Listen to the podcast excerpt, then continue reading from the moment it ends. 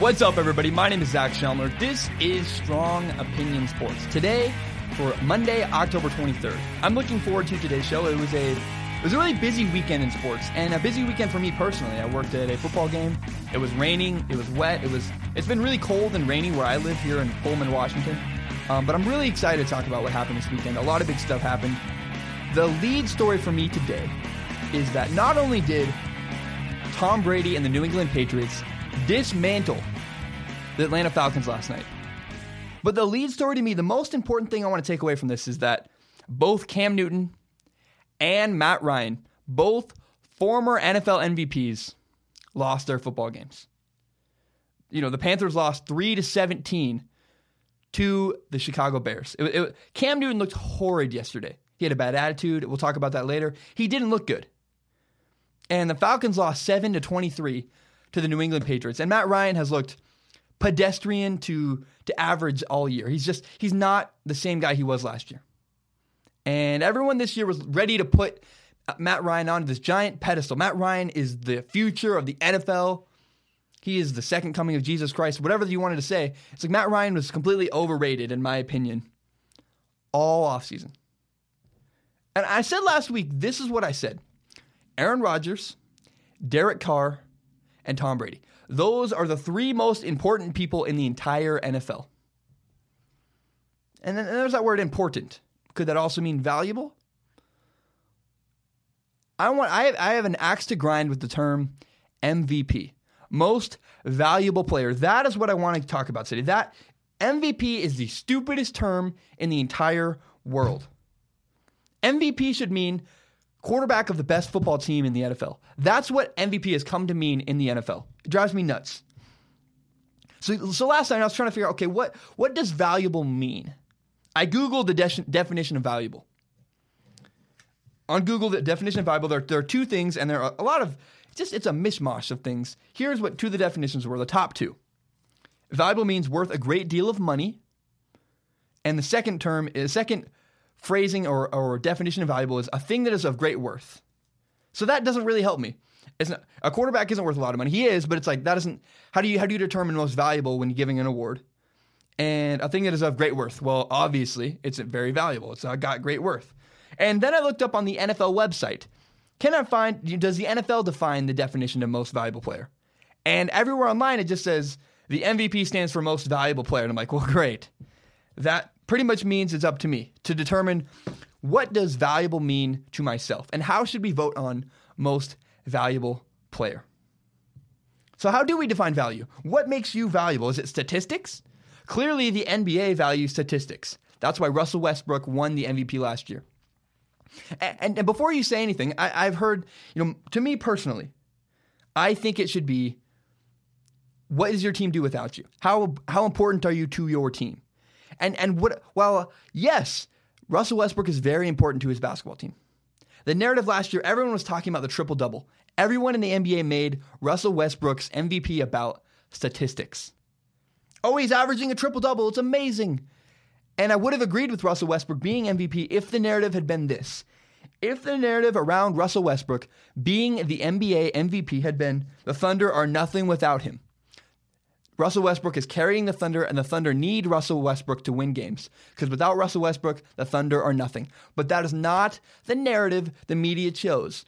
It's not what everyone argued. Everyone argued to me, it's about the triple double. He needs the MVP because of the triple double. To me, MVP isn't about stats, it's not about statistics. Statistics don't make you valuable. For example, Oscar Robertson in 1961 and 19, the 1961 1962 NBA season, Oscar Robertson also averaged a triple double. And Oscar Robertson did not win the NBA MVP. That's because the best player in the league, the actually the actual most valuable player in the NBA, Bill Russell, won the MVP of the 1961 NBA season. It's not about statistics, and it should never be about statistics. So, so this is how I define valuable. This is what makes the most valuable player in the NBA, in the NFL, in baseball, no matter what it is. A synonym for valuable is crucial. Crucial means this critical, especially in success or failure. In other words, that person is necessary for you to win games. That's how I define valuable. You know, what's the most valuable thing I own? What's the most valuable object in my life? Well, I've, I have this really nice mic. I have a lot of my, nice microphones. I'm talking into a $1,500 camera. Um, I, I, have my audio mixer. I have, uh, again, mics, a camera, my lighting, my lighting, which isn't that great today. It's bothering me, pissing me off. But the most important thing, I have all this high tech, expensive equipment in this room. The most valuable thing I own is my computer. Because all of this, the microphone, the lights, the camera, the mixer, all of this is totally irrelevant if I don't have that Apple computer. Because my computer is how I put everything out.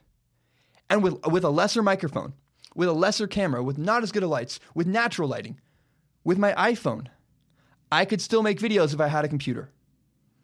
But what I couldn't do with I could take all the tools in this room, the mic, the lights, the camera, without a computer, I have no way to make videos. Without my computer, I cannot make videos. My computer, therefore, is the most valuable thing in my room. So, who is the most valuable player in the NFL?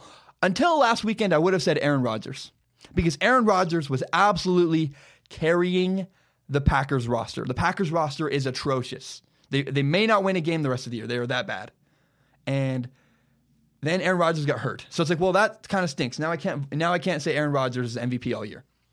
So who does that leave us with? Well, the two most important people to their football teams are Derek Carr and Tom Brady.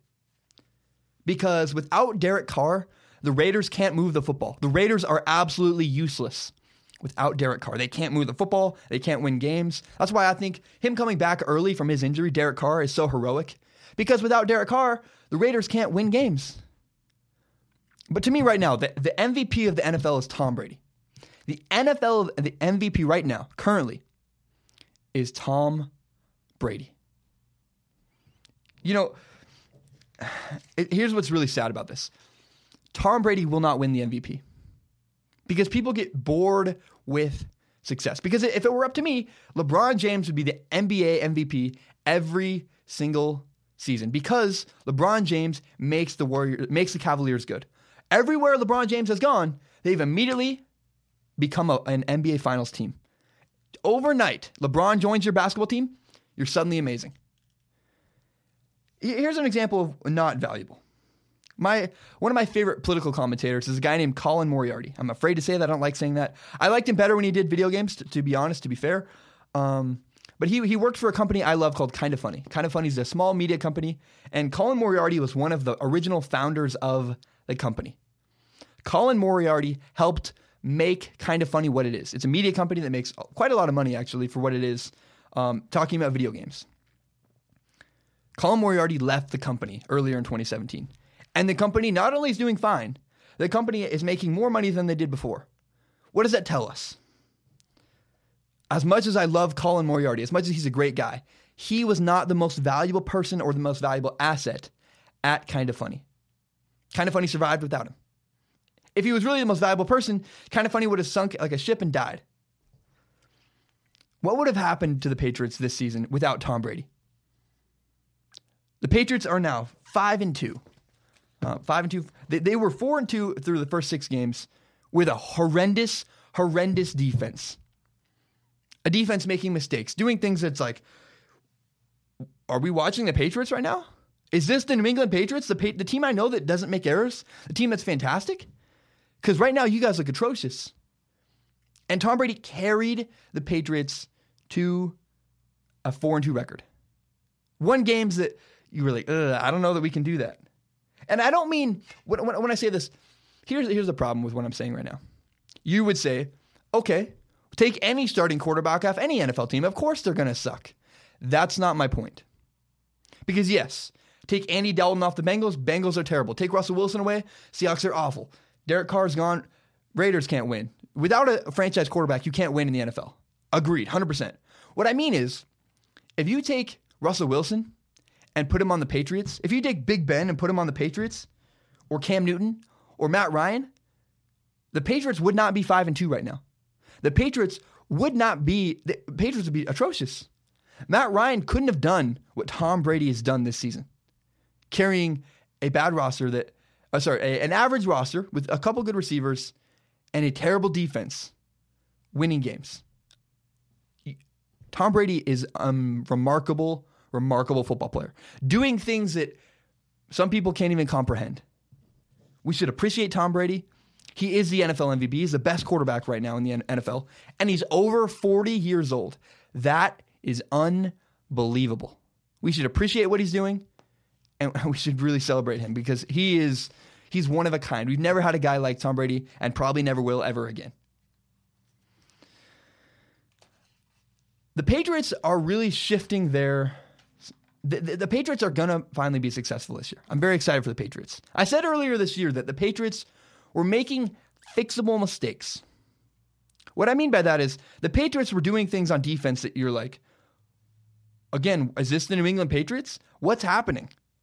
What are, what are the Patriots known for? What do we always know about the Patriots? The Patriots are always disciplined. The Patriots always are in the right spot. The Patriots are fantastic. And they're fantastically disciplined. They they're always in the right spot. They're always well prepared. And this year, we've seen the Patriots defense miss assignments, miss wide open, leave guys wide open, make incredibly bad mental errors. Things the Patriots do not do is make mental errors. But now we can finally get excited about the New England Patriots. Now the New England Patriots are back to being Super Bowl contenders. They, they were already good. Tom Brady was going to make get them to the playoffs, make some noise. Now, if their defense, their defense doesn't have to play great. The New England Patriots defense does not have to be amazing and lead the league in defense. They just need to play competently. They need to not blow coverages and leave guys wide open. If the if the Patriots can play average defense, they can win a Super Bowl because they have Tom Brady again, the NFL MVP in my opinion. And, and I'll be honest, I doubted the Patriots. I doubted the Patriots earlier this year. And then I took a step back and I realized who are we talking about? The New England Patriots. Tom Brady, the guy who has been doubted his whole life. And I realized, you know, I did NFL buy or sell last week, which is a, a segment where I pick, you know, who who do I want to buy? Who I think is who's on the rise this week in the NFL. And I bought the Patriots because I think the Patriots, I'm I'm never again going to doubt the Patriots. I'm never going to bet against the Patriots ever again, as long as they have Tom Brady, Bill Belichick, and Robert Kraft. Because the New England Patriots are like a, a stock. They're like a reliable, secure stock. Microsoft is a reliable, secure stock. Facebook isn't going anywhere. They might have days where they lose a little bit of money. But ultimately, if you buy Microsoft, that's a secure, stable stock. There's a good foundation there. And that's what the Patriots have. They have a good, stable foundation, and they're not going anywhere anytime soon. Again, they have Robert Kraft, a great owner, Bill Belichick, eh, the best coach, in my opinion, of all time, and the best quarterback of all time, Tom Brady. And even let's say Tom Brady retires at the end of the season, they have Jimmy Garoppolo. I believe in Jimmy Garoppolo. And you know why I believe in Jimmy Garoppolo? Why the Patriots, until we lose Belichick, why the, we, until the Patriots lose Belichick, the Patriots are going to hang around because Jimmy Garoppolo is fantastic. Jimmy Garoppolo is, and here, here's why I think Jimmy Garoppolo is amazing. The Patriots still have him on their roster. The Patriots could have traded Jimmy Garoppolo a long time ago. The Patriots could have easily gotten rid of him, but they clearly believe in him because he's still in a Patriots uniform. Because Belichick, Belichick knows eventually we're going to need to be ready for the day that Tom Brady leaves. And Jimmy Garoppolo is the next in line to replace Tom Brady. The Patriots are back. The Patriots are once again title contenders. Their defense is playing competent football, and if they can continue that, the Patriots are scary, and the Patriots could win a Super Bowl. The Patriots, if the Patriots can play good defense, the Patriots are once again a team that could win a Super Bowl, just like we thought earlier in the year. The Patriots could be title contenders once again. I want to talk about something I, I, I did not agree with. Something that really kind of infuriated me, and I, I was writing about this and just getting increasingly, increasingly angry. The Suns just fired their head coach, Earl Watson. And so much of this angers me. There are so many little things that are a part of this that just drive me nuts and really, really make me angry. The Suns have terrible, terrible management. Oh my goodness, it's it's ridiculous. I, am not saying Earl Watson is a good coach. In fact, I don't think Earl Watson is a good coach. But Earl Watson has been a victim of just horrendous, horrendous management.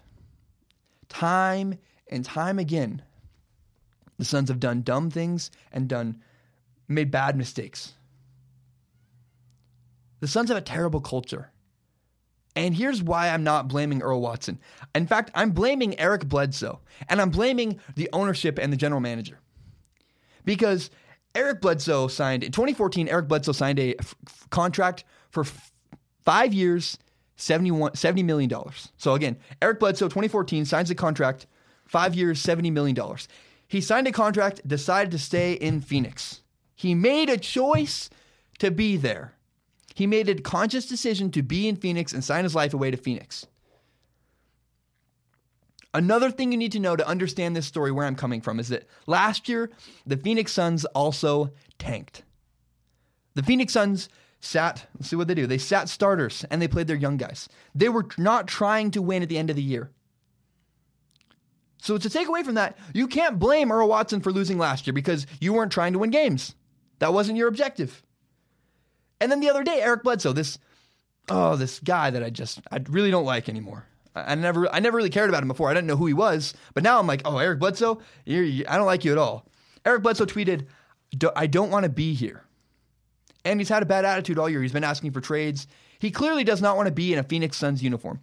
But Eric Bledsoe tweets, "Don't want to be here," and an hour later, Earl Watson is fired. Eric Bledsoe has a terrible attitude. Uh, this is what I hate about the NBA. This is what drives me nuts. It's my biggest criticism of the NBA. The difference between the NFL and the NBA is this we give all these immature young guys a ton of money, and then we give them a ton of power.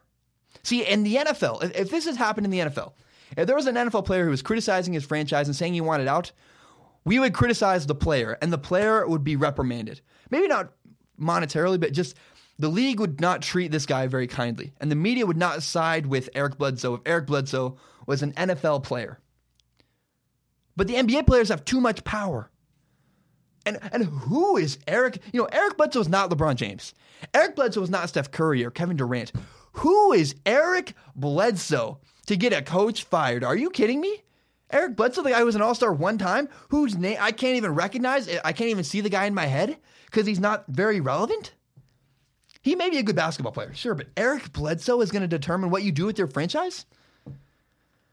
Look, if LeBron had done this, if LeBron had said, I want out, fire the coach, get, and maybe he did, but if LeBron had done it this way, this passive aggressive, awful way, what would we do to LeBron James?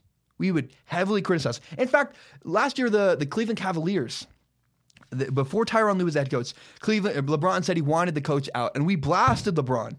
We said LeBron, he has too much power. We don't like that. But why does LeBron not get away with it, but Eric Bledsoe does? Why do we hold Eric Bledsoe to less of a stand? Uh, it just makes no sense. If LeBron James can't get away with it, Eric Bledsoe surely shouldn't be able to get away with it. And I understand being frustrated. I understand if you're Eric Bledsoe being in a situation and, and in a franchise and in a culture that you don't like. I switched schools in high school. I left a bad high school that didn't win a single game the year before. I went to a better high school with a good culture, good coaches, and a good program, and won games, had fun. I understand how Eric Bledsoe feels, not wanting to be there.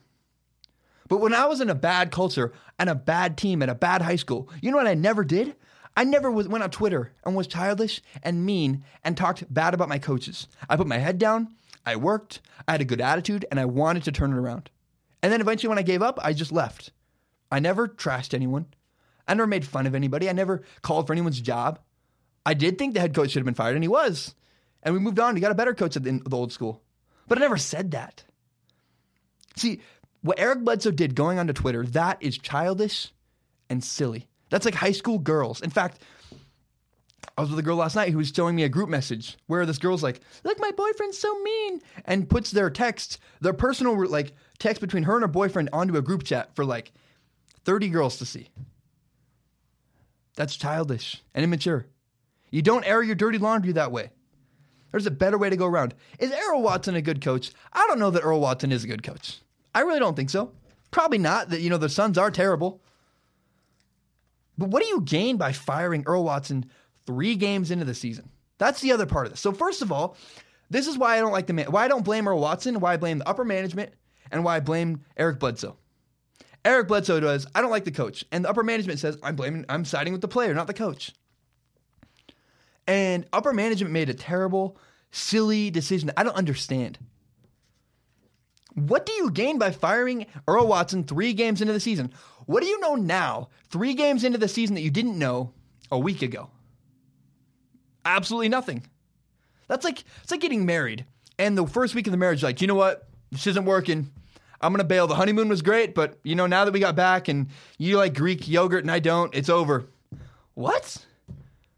You didn't know that before? Like, I, I just, I don't know. I, I just, I fundamentally don't understand. I think the Suns have horrible management. They need to.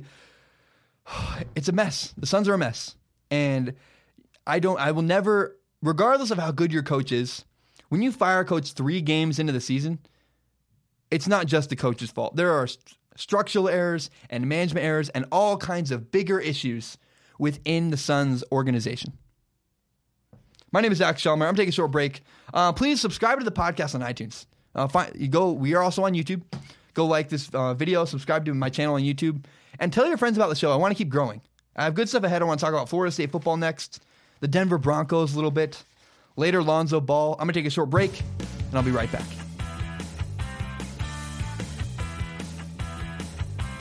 Oh, sorry if I got a little fired up. I think I was, I think I was talking really quickly, and I was really kind of frustrated because I just, ugh, Earl Watson, that thing got me all excited, got me all fired up. Feel weird about it. So sorry if I was yelling and freaking out and talking really quickly. I want to talk about Florida State football. Week one of the college football season, Florida State lost to Alabama 7 to 24. And you know, and it was actually more competitive than 7 to 24. Florida State really hung in there and, and showed that Alabama can be beat. Because Florida State and Alabama were battling back and forth. It was a really good football game. And after the game, we were like, wow, you know, whoever wins, whoever doesn't win this game probably still could come back and compete for a national championship. That's how good Alabama and Florida State were. But then Deondre Francois got hurt. That's the Florida State quarterback. He got hurt in that game, hurt his leg, out for the season. And ever since then, Florida State has become the best college football team that never was. Florida State has been pretty average. Um, they're, they're, they haven't been able to win. And the lesson here is that, and it's something I've been preaching all year in the NFL season, in NFL and college. I say this all the time. You need a quarterback to win football games. Quarterback is the most important position in all of sports. More important, you know, a football team is like a car. A football team is a, a car, and your quarterback is the engine. Without a quarterback, without an engine, the car can't move. You need a quarterback to win games. That is why Florida State is two and three, and why Florida State is went from being title contender to nothing. And we're like talking, should Jimbo Fisher leave? I'm literally seeing articles saying, should Jimbo Fisher leave college football? That's what can happen when you don't have a quarterback. You need a quarterback to win games. You know who doesn't have a quarterback? The Denver Broncos. Man, I, I fell for this one. I, I, feel silly. My, you know, again, I have this a segment called NFL Buy or Sell. And last week I bought the the I last week I bought the Broncos. I said the Denver Broncos, they struggle at quarterback, but they have a great defense. And their defense can carry their football team. Boy, was I wrong. I made a mistake. I made a dumb one too. I've been saying this all year and I didn't trust my own advice. You need a quarterback to win games, and the Broncos do not have a quarterback. The Broncos have, I think, the best defensive group in the NFL. Their, their defense is incredible. Their personnel, they can run coverages that no one else in the league can run. That's why they shut down the Cowboys so well. They, they can they can cover, they can they can bring blitzes, they have pressure up front. They're a special group of guys. However, without a quarterback, you can't win. And the Broncos cannot win until they get a better quarterback. And the problem is, I don't know how they're going to get a better quarterback. Because they're going to go like 7 and 9, 6 and 10, get a very middle of the road draft pick, maybe 8 and 8. And they're not going to get a quarterback in the draft. They're going to have to trade away some of their defensive stars to get a quarterback. And even then, the teams with the top two picks are like, we're not parting with our draft picks. We want Sam Darnold or Josh Rosen or whoever comes out, right? So they're going to have to trade with probably the Colts. The New England Colts have a, I think, or sorry, the the Indianapolis Colts have a very smart plan. I think what they're impl- implementing, which is Andrew Luck. You maybe you can play this year, but just sit out. We're to let you sit. We'll play Jacoby Brissett, and eventually we'll trade Jacoby Brissett and something else for better draft picks, or for more, we'll get more players, and you can have our young draft pick. Does that make sense? Because the, the Colts don't need a quarterback; they have Andrew Luck, unless something horribly wrong goes with Andrew Luck and like he hurts his neck like Peyton Manning did. But I don't see any hope in the future for the Broncos getting a quarterback. And they're clearly going to need to do something because without a quarterback, the Broncos are going to flounder and are not going to win for years to come. Broncos are in trouble. You guys want to talk about Lonzo Ball? Because I want to talk about Lonzo Ball. Lonzo Ball is my favorite basketball player in the NBA. I love, I love, I love, I love Lonzo Ball. And, and I, you know, it's weird because I love LeBron James. And currently, I think Lonzo Ball is even more interesting than LeBron James. That's how much I love Lonzo Ball.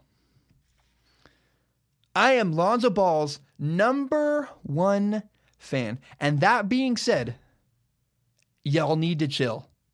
Everybody needs to relax about Lonzo Ball. I love Lonzo. I'm his biggest fan. I think I'm I think he's my favorite player in the NBA. I think LeBron, I think Lonzo Ball is going to be the biggest star in the NBA someday. I think he's going to bring a championship to Los Angeles. But people need to relax about Lonzo Ball. Lonzo Ball is not that great right now. He's he's fine. But in the first game, he got pretty much shut down by Patrick Beverley. And, and everyone said this. Everyone said after after getting shut down by Patrick Beverley and having a rough first game, everyone said, Lonzo sucks. Lonzo's terrible.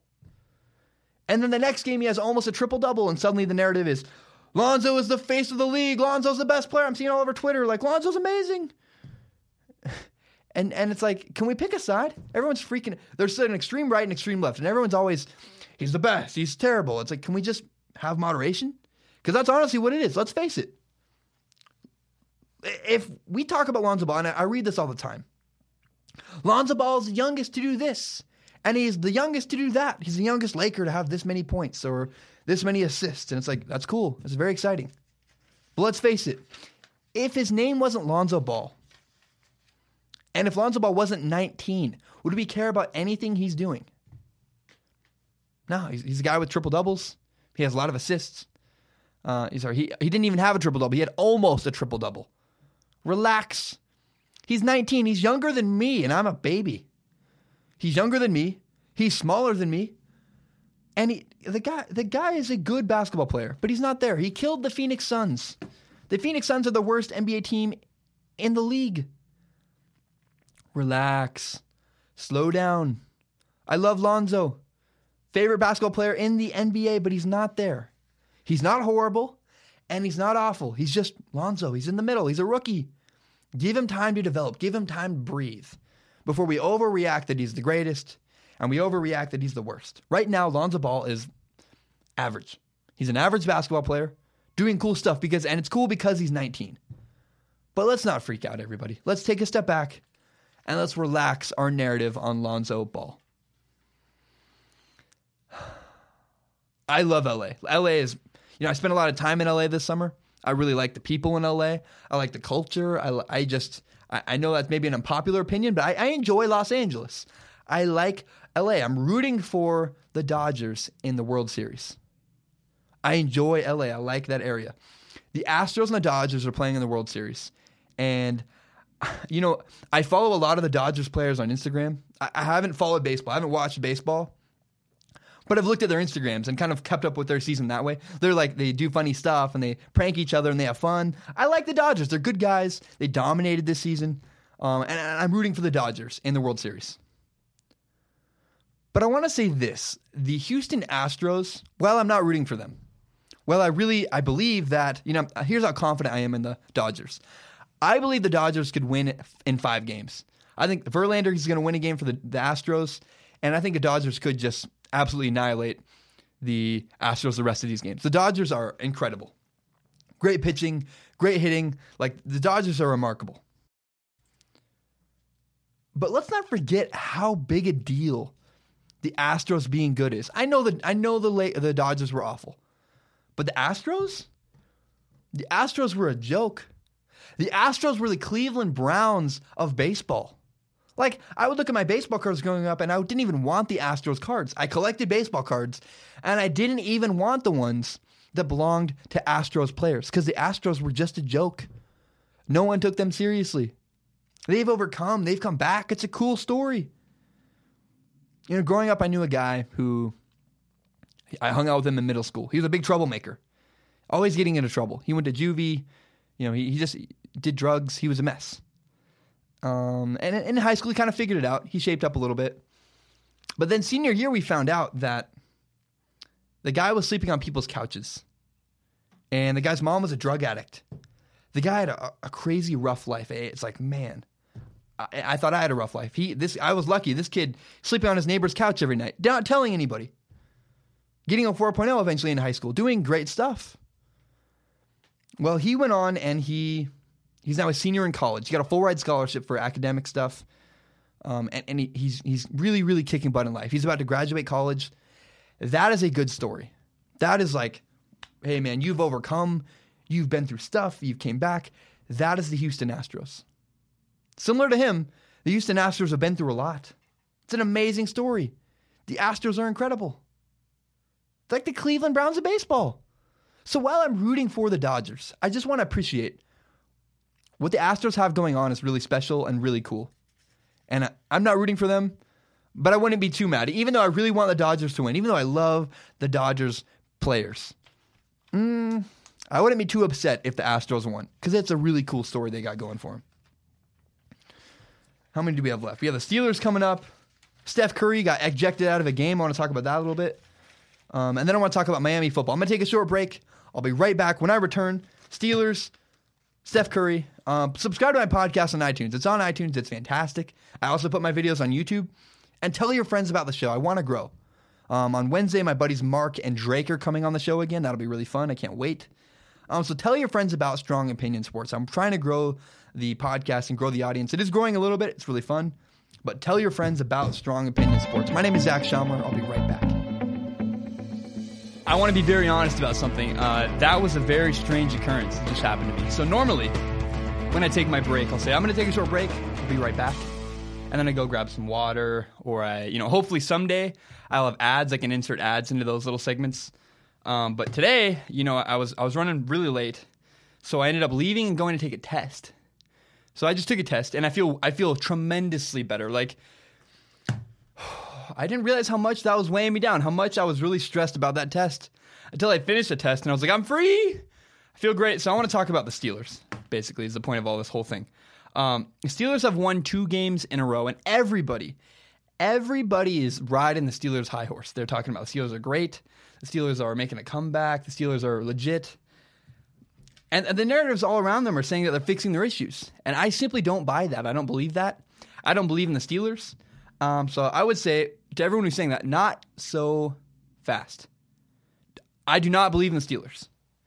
They have had repeated issues over and over and over again. And even though they're on a two game winning streak, they have another repeated issue. So early last year, summer earlier this year, Big Ben has called out the head coach of the Steelers, Mike Tomlin, many, many times.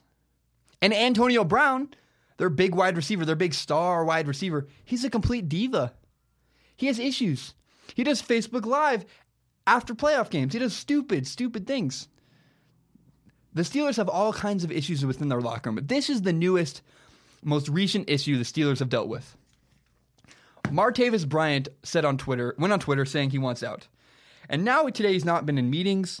Martavis Bryant is causing all kinds of issues. He's a wide receiver for the Steelers, and is I guess frustrated because he's not getting the ball enough. Um, the Steelers have been unraveling, the, really for the last couple years, but now it's becoming very prevalent. The Steelers have significant, significant issues in the locker room. I love Mike Tomlin, the guy. Mike Tomlin, the Steelers head coach. I, you know, I would love to get a beer with Mike Tomlin. I say that all the time, but I really mean that. I'm sure he would be a fantastic, fun, energetic interview. But the truth about Mike Tomlin is, underneath his head, his head coaching, the Steelers have had tremendous locker room dysfunction. You know, the further we've gotten from Bill Cowher, Bill Cowher, the, the former Steelers head coach, the coach that was there when Ben Roethlisberger got there. Bill Cowher was known as a, oh, just a man's man. Very, very intense, kind of like uh, Tom Coughlin from the formerly of the Giants. Always in charge, always got his way. The further we've gotten from Mike Tomlin, who inherited from Bill Cowher, the old coach. He inherited, Mike Tomlin inherited a Hall of Fame quarterback, Big Ben. He inherited a great defense. He inherited Dick LeBeau. And the farther we've gotten away from him, the, the worse and the more the Steelers have unraveled. The more issues we've had with the Steelers. The less they've seen buttoned up and secure. As like kind of the Patriots are secure, the Steelers are the opposite of the Patriots. Mike Tomlin can't reel them in. And earlier in this show, I talked about how the Phoenix Suns have all these issues. And while I, I don't think they're all the head. I, I said the Phoenix Suns have all kinds of issues, and I did not blame the head coach. I blamed upper management, and I blamed the players. Here's why it's different from Mike Tomlin. So both teams, the Steelers and the Suns, have culture issues. Mike Tomlin is at fault with the Steelers because of how many players he has. On an NBA roster, you have a 12 man team. And on the Phoenix Suns, you have one guy Eric Bledsoe is causing issues. And then you have the upper management, the general manager, the owner, who support the player, not the coach. That's an issue. That's upper management. That is the players. And, and it's some the coach. I'm sure the coach has all kinds of issues that have caused the bad culture in Phoenix. However, the difference with Mike Tomlin is it's multiple players. It's multiple incidences all throughout his locker room. That is the coach's fault. The coach and football is a different sport more players, more centered around the coach, less star driven. The coach drives a football locker room. It is Mike Tomlin's job to reel his guys in, and he is doing a piss poor effort of doing so. Mike Tomlin is to blame for the Steelers' issues. Yes, Big Ben is getting old, and Antonio Bryant, uh, Antonio Brown is a diva, and they have all kinds of issues. But the Steelers need Mike Tomlin to either step up and and reel everybody in and help everybody focus, or they're not gonna they're not gonna make it out. They're not gonna win a Super Bowl again. I don't think Mike Tomlin can win another Super Bowl in Pittsburgh.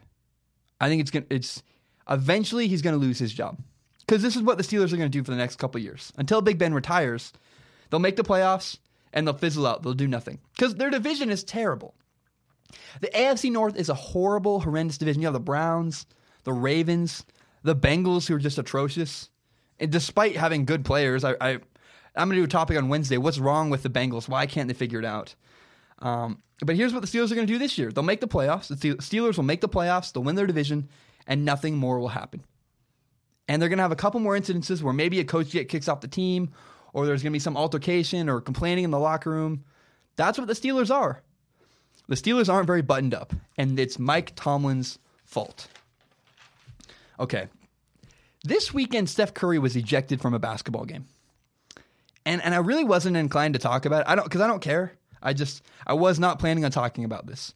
And for context, I'm not a Steph Curry fan. I don't like Steph Curry really much at all.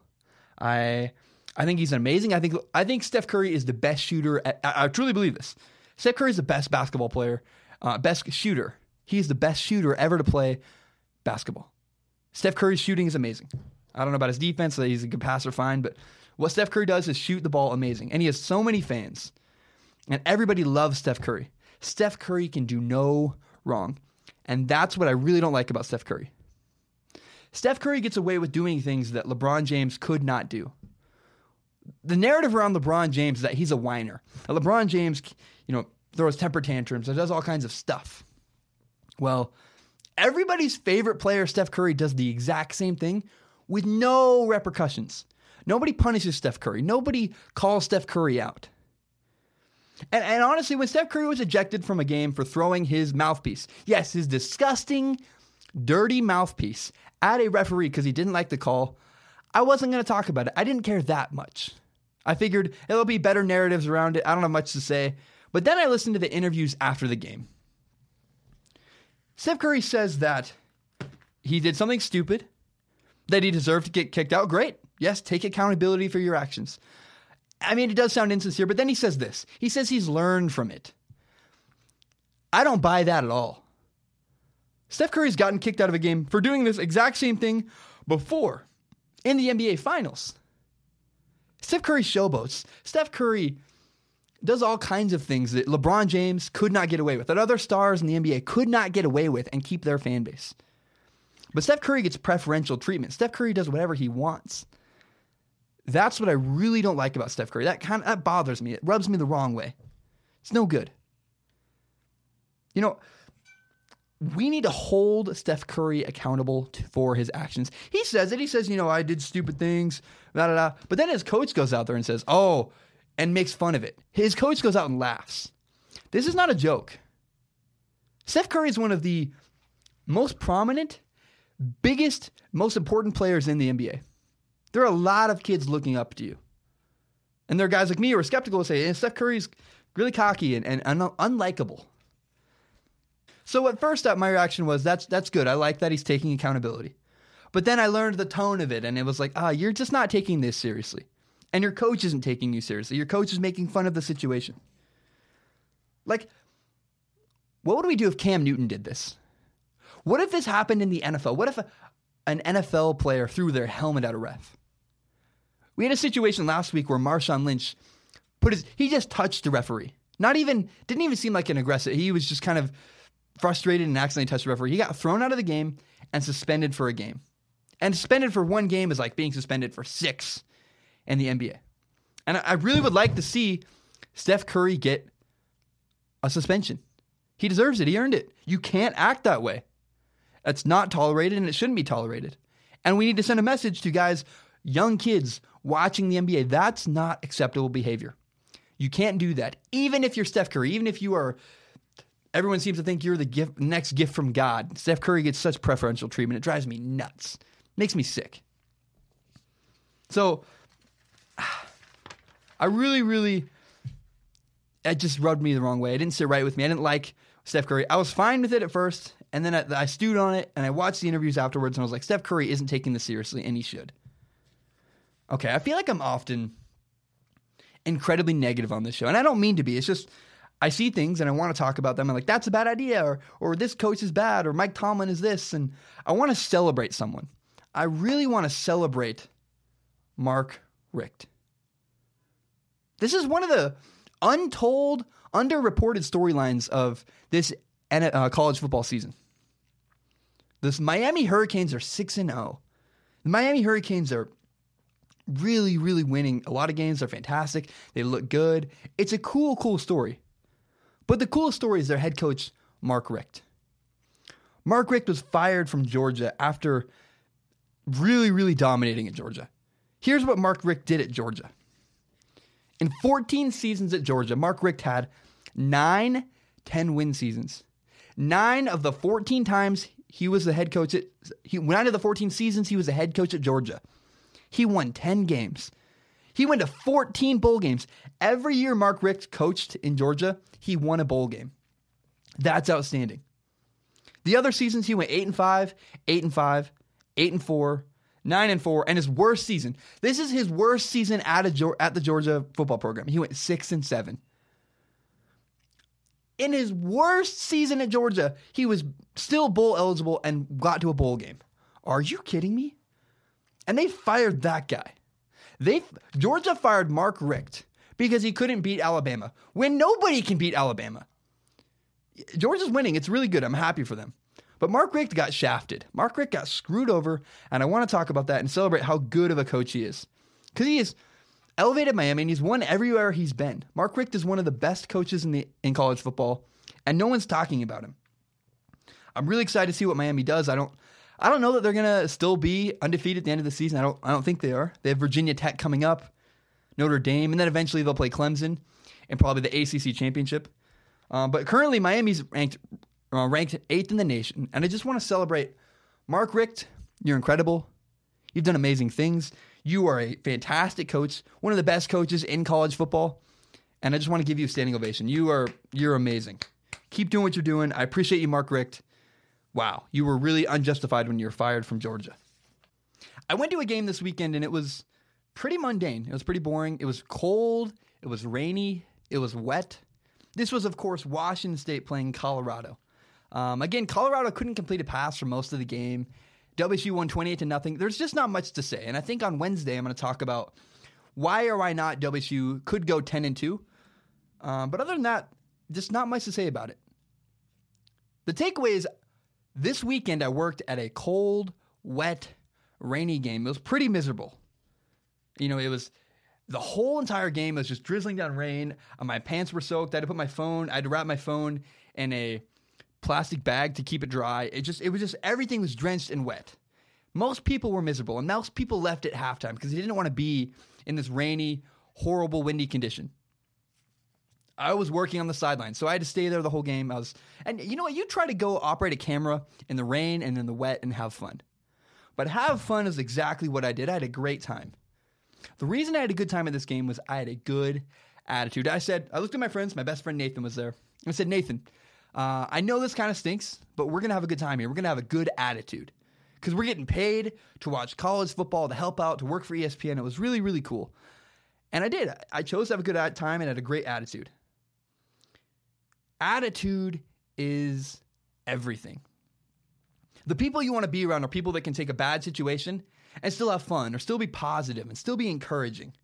You want a quarterback like that. When you're down 14 to nothing, you want a quarterback that's saying, let's go, guys, let's go, let's get this done. Cam Newton has an attitude issue. I've been I've been trying for years to figure out why I don't like Cam Newton. I mean, there are probably all kinds of things. I don't like the way he dresses. In fact, I really don't like the way he dresses. I don't like the Superman thing. But his attitude, his body language, and his attitude. That is my biggest problem with Cam Newton. We watched the quarterback this weekend, Cam Newton, play the Bears. And for he didn't score the entire second half. No one scored the entire second half. When the game was at 14 to nothing, Cam Newton had his head down. Cam Newton looked angry and had bad attitude, like a hangdog, bad, bad attitude. Again, attitude is the most important thing. Your quarterback can't be mopey, can't have a bad attitude. That's not motivating. No one wants to work with that, no one wants to play with that. You cannot be like that as a quarterback, and that is Cam Newton's issue. Cam Newton has a bad attitude. He's one of those guys that when it's raining and wet and cold, he can't say, you know what, I'm going to make the most of this situation and have a good time. That's why I don't like Cam Newton. And that's why Cam Newton should not be considered one of the best quarterbacks in the NFL. I would not want Cam Newton to be the quarterback of my football team. There's a great game on tonight. The Redskins play the Eagles. I am picking the Eagles to win. I, I am, though, even though I'm, I'm, picking the Eagles, I'm rooting for Kirk Cousins. Uh, the Eagles, I think, might play in the Super Bowl. They're the probably the best team in the NFC. Uh, they're just outstanding. The Eagles are amazing. Um, but the Redskins do need to win more tonight. So that's the interesting Monday Night Football thing. The Redskins need to win more than the Eagles, but I believe the Eagles will win. So my name is Zac Shomler. This has been Strong Opinion Sports. Thank you so much for listening, and go subscribe to the show on iTunes. Uh, iTunes, it's on YouTube, and tell your friends about the show. I'm trying to continue to grow the audience of the show. I really appreciate you guys listening. Thank you so much. My name is Zac Shomler. Have a great day, everybody.